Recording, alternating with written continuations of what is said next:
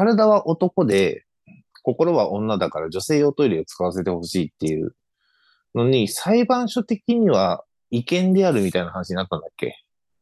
自分を女性だとじ、えー認識しているのであれば、やっぱり外見を寄せていってもらわないといけないくて。そ そうなの？だってさ、外見完全に男なの人が、女性用トイレに入ってきたときに、どうよって話。まあ、ここ逆でもいいよ、逆でも。まあ普通に通報案件ですよね。通報案件じゃん。で、そこで私は心が女だから、女性用トイレを使わせてほしいって言ったところで、え逆に言うとそれを証明する術がないんだよね。やっぱり、まあ、外見っていうか、やっぱ生物学的なところで判断するしかないからさ、そういう時って。まあ、最悪でもさ、戸籍を変えるとかっていうのもできるわけじゃん。今、まあちょっと手続きとか大変だろうけど、だからそこまでやらないと、やっぱりあの公共の場で、まあその性、自分が心で認識してる性別として立ち振る舞うっていうのは難しいよね。わあじゃあ見た目がおじさんそのままだと、だからその、ただはい女子トイレに入りたいおじさんと区別がつかないと。区別がつかない。小綺麗にしてから来てくれと。っていうか、そういうふうなことをしないと、体が女性で心も女性の人たちは怖いよ。まあ今いろいろとね、認めていこう、認めて、認め、私たちを認めてくださいみたいなのとか、いろいろね、フェミニズムの運動としてあるんだけど、で、それ自体は別に認める、別にそれを批判する気はないんだけどさ。ないんだけど、でも、やっぱり、寄せていかないと、納得はしてくんないよねっていうのはあって、それは、あの、格好だけではなくて、ね、本当に、何、もう体をいじるぐらいの、やっぱ覚悟って持たないといけないんじゃないかなと。で、理想としては、その、それが覚悟じゃなくて、もう気軽にできるような世の中であると、なおいいんじゃないとは思うんだけど、性転換手術って言っても海外行かなきゃいけないんだよ。で、やっぱりそれってさ、お金もいるし、うん、っていう話で言うと、まあそこがもうちょっと、今やっとさ、それこそ整形っていうのもさ、気軽な感じになってきてるけど、カジュアルなものになりつつあるっていうところを考えたときに、そういう性転換に関して、もうちょっと国がしゅ、あの、補助を出すとか、国の下で、そこはちゃんと申請して通れば、ね、あの、できますよっていう感じにしてもいいんじゃないのとはまあ今の流れだとね、本当そうなっても全然不思議ではないよね。それはあくまでも、だから心と体の性が一致しない人の話だから。じゃあ、体はおじさんでいいんだと。ね、当人はね。ただ心は女なんだと。うん。で、性の思考は対象は女性なんだと。って言われたときに、もうそれはおただのおじさんなんじゃないかとしかやっぱ思えないっていうのはあ、思えない。あって。まあ実際いるらしいけどね。あのう、んうんうん。心はいるっていうか、まあそうせ公言してる人がいるわけよ。だから、あ体は男で、心は女で、女で、性的思考としてレズビアンですっていう。それで女子トイレに入りたいっていう。で、でも個人的にはさ、それ聞くと、まあこういうコメントだけど、じゃあいいじゃんっていうのあるじゃん。だからもう、おじさんとして生きていこうやっていう。あと何に不満があんだよっていうね。女の子の服を着たいとかっていう話なのかなみたいな。それってっていう女装をしたいおじさんってことでいいのかなみたいな感じになっちゃうんだけど。うんまあ別にそれはもう好きにしてよっていう。まあでもほら、なんかこうね、こう見たいとかさ。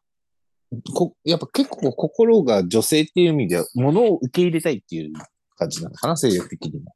なるほどね。じゃあ俺も、その、ね、ちょっとシ、シベリアンハスキーのぬいぐるみをね、買ってしまうという、ちょっとフェミニンなところが出てきたわけじゃん。フェミニンってそういう意味じゃないけどな。そのぬいぐるみのね、保育園っていうのがあるんだ、あるんだって。ぬいぐるみ幼稚園かな？ぬいぐるみ保育園。それってさ、まあ、ぬいぐるみ好きのための人のためのものなんだけど、あのー毎朝そこに、保育園に預けに行くの、ぬいぐるみを。で、一日仕事して、終わったら、ぬいぐるみをそこに迎えに行くわけよ。だからやってることは、まあ俺もやってきた、その保育園への送り迎えなわけだよね。で、その預けた保育園では、なんかいろんな行事とかをやって、預けたね、子さんは、今こんなことしてますよ、みたいな写真を撮ってくれるんだよ。なんか、俺の直感的な部分は、もう、怖いっていうので、うん、あの、怖いってなってるんだけど、でもやっぱ理解できないけど、なんかそういう人ってい、るんだよなって、まあ、だからその性的思考もそうだけど、インクルーシブしていかなきゃいけないんだよねっていう気持ちでさ、うん、ちょっと今、ぬいぐるみについて調べたらそういうの出てきたから、若干似てると思う。受け入れ方としては、S、あの、LGBTQ の人たちを受け入れる気持ちと、ぬいぐるみ好きを受け入れる気持ち。まあ、似てるかもね。友達の子供が、まあ、ものすごいいいぬいぐるみが好きで、まあ、一つのぬいぐるみ、要は、あの、ほら、ちっちゃい女の子、ちっちゃい子だとさ、あの、お気に入りのぬいぐるみがいたりするじゃん。どで、こにでも持ってくみたいなね。そうそうそう。おもちゃでもいいけど。で、なんかね、ぬいぐるみの病院みたいな、ぬいぐるみ補修、修理専門なのかな？のところがあって、で、そこはね、さっき浩平君が言ったみたいな感じで、あの入院風景みたいな感じで写真撮って見せてくれるらしいんだよ。さっさ直せやって思っちゃいけないんだよ。いや、まあだから、修理に2、3日かかりますとかって、あの1週間とかかかりますとかなるじゃん。で預かりになると、ちょっと入院ですねっていう、私は病院みたいな感じでやってくれて、写真とか様子も見せてくれて、手術の風景は見せないよ、もちろん。え。え でやっぱ、まあ子供にとっては、ぬいぐるみってペットと似たようなもんで、やっぱ友達なんだよね。だから、うんそういうふうに扱ってくれるっていうので、結構、まあ、活動としては面白いし、結構それで、その友達の子供も安心して預けられるっていう、安心して手放せる。るっていう、うん手放せるって言うとちょっと違うけど、あでも誰かに渡すっていうのがね、抵抗あったりするっていうことだよね。そうそう。けど、まあ、それ、そういうふうに、まあ、ちゃんとね、病院で治療しなきゃいけないんだっていうふうに、わかると、あじゃあ、病院行くんだったら、ちゃんと預けなきゃいけないねっていうので、素直に預けてくれたりとかして、結構、うん、面白くていい、いいと思ったんだよ。だから入入院だから、その結構その、帰ってくるまでに時間が経っても、まあ今治ってるんだねっていうか気持ちで待ってるわけね。そうそうそうそう。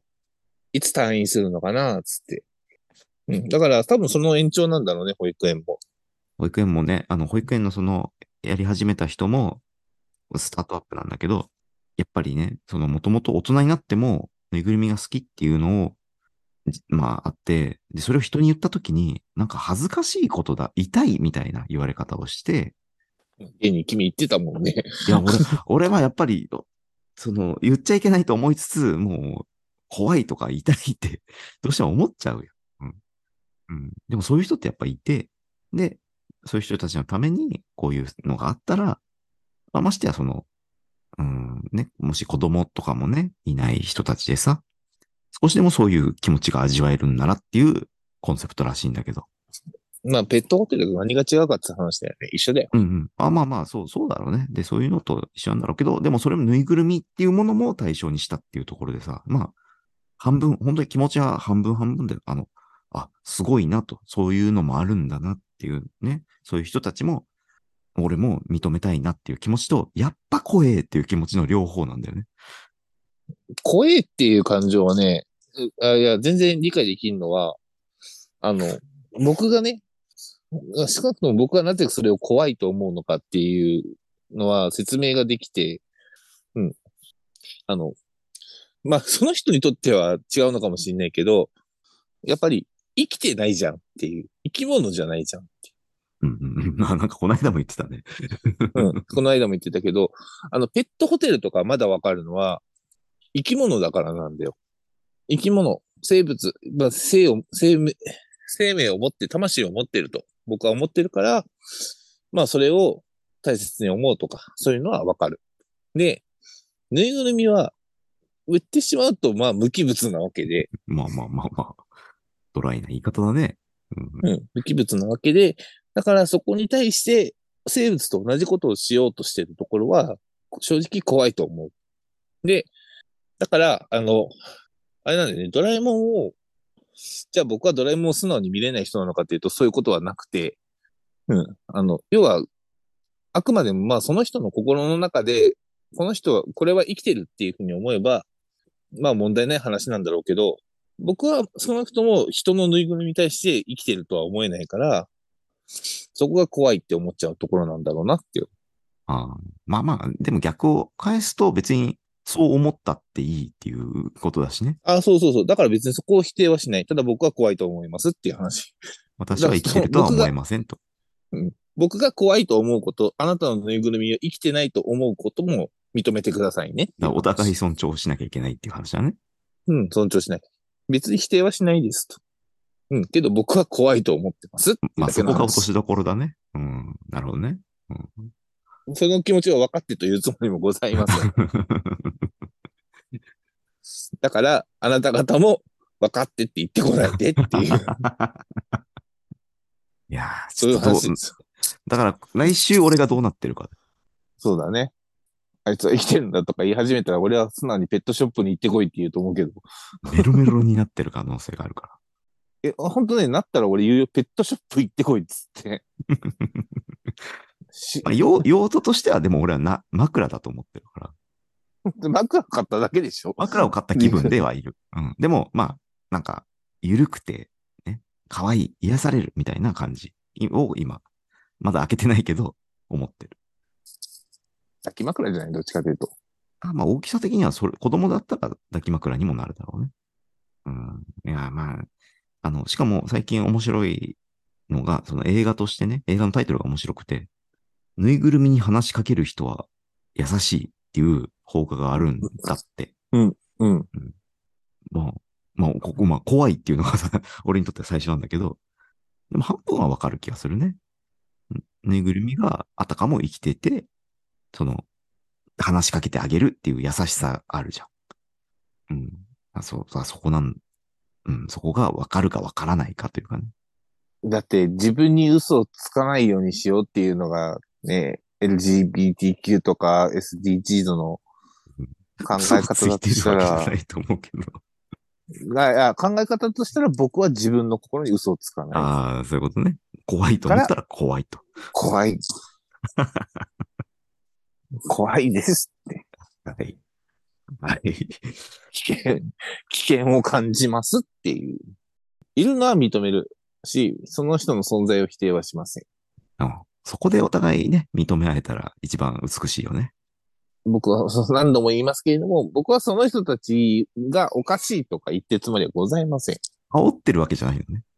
僕が怖いと思ってますってだけの話ですので、い今時点で。僕はって、マジで、多分、このいう人たちが溢れ返っても僕はこの人たち怖いなって思うと思います。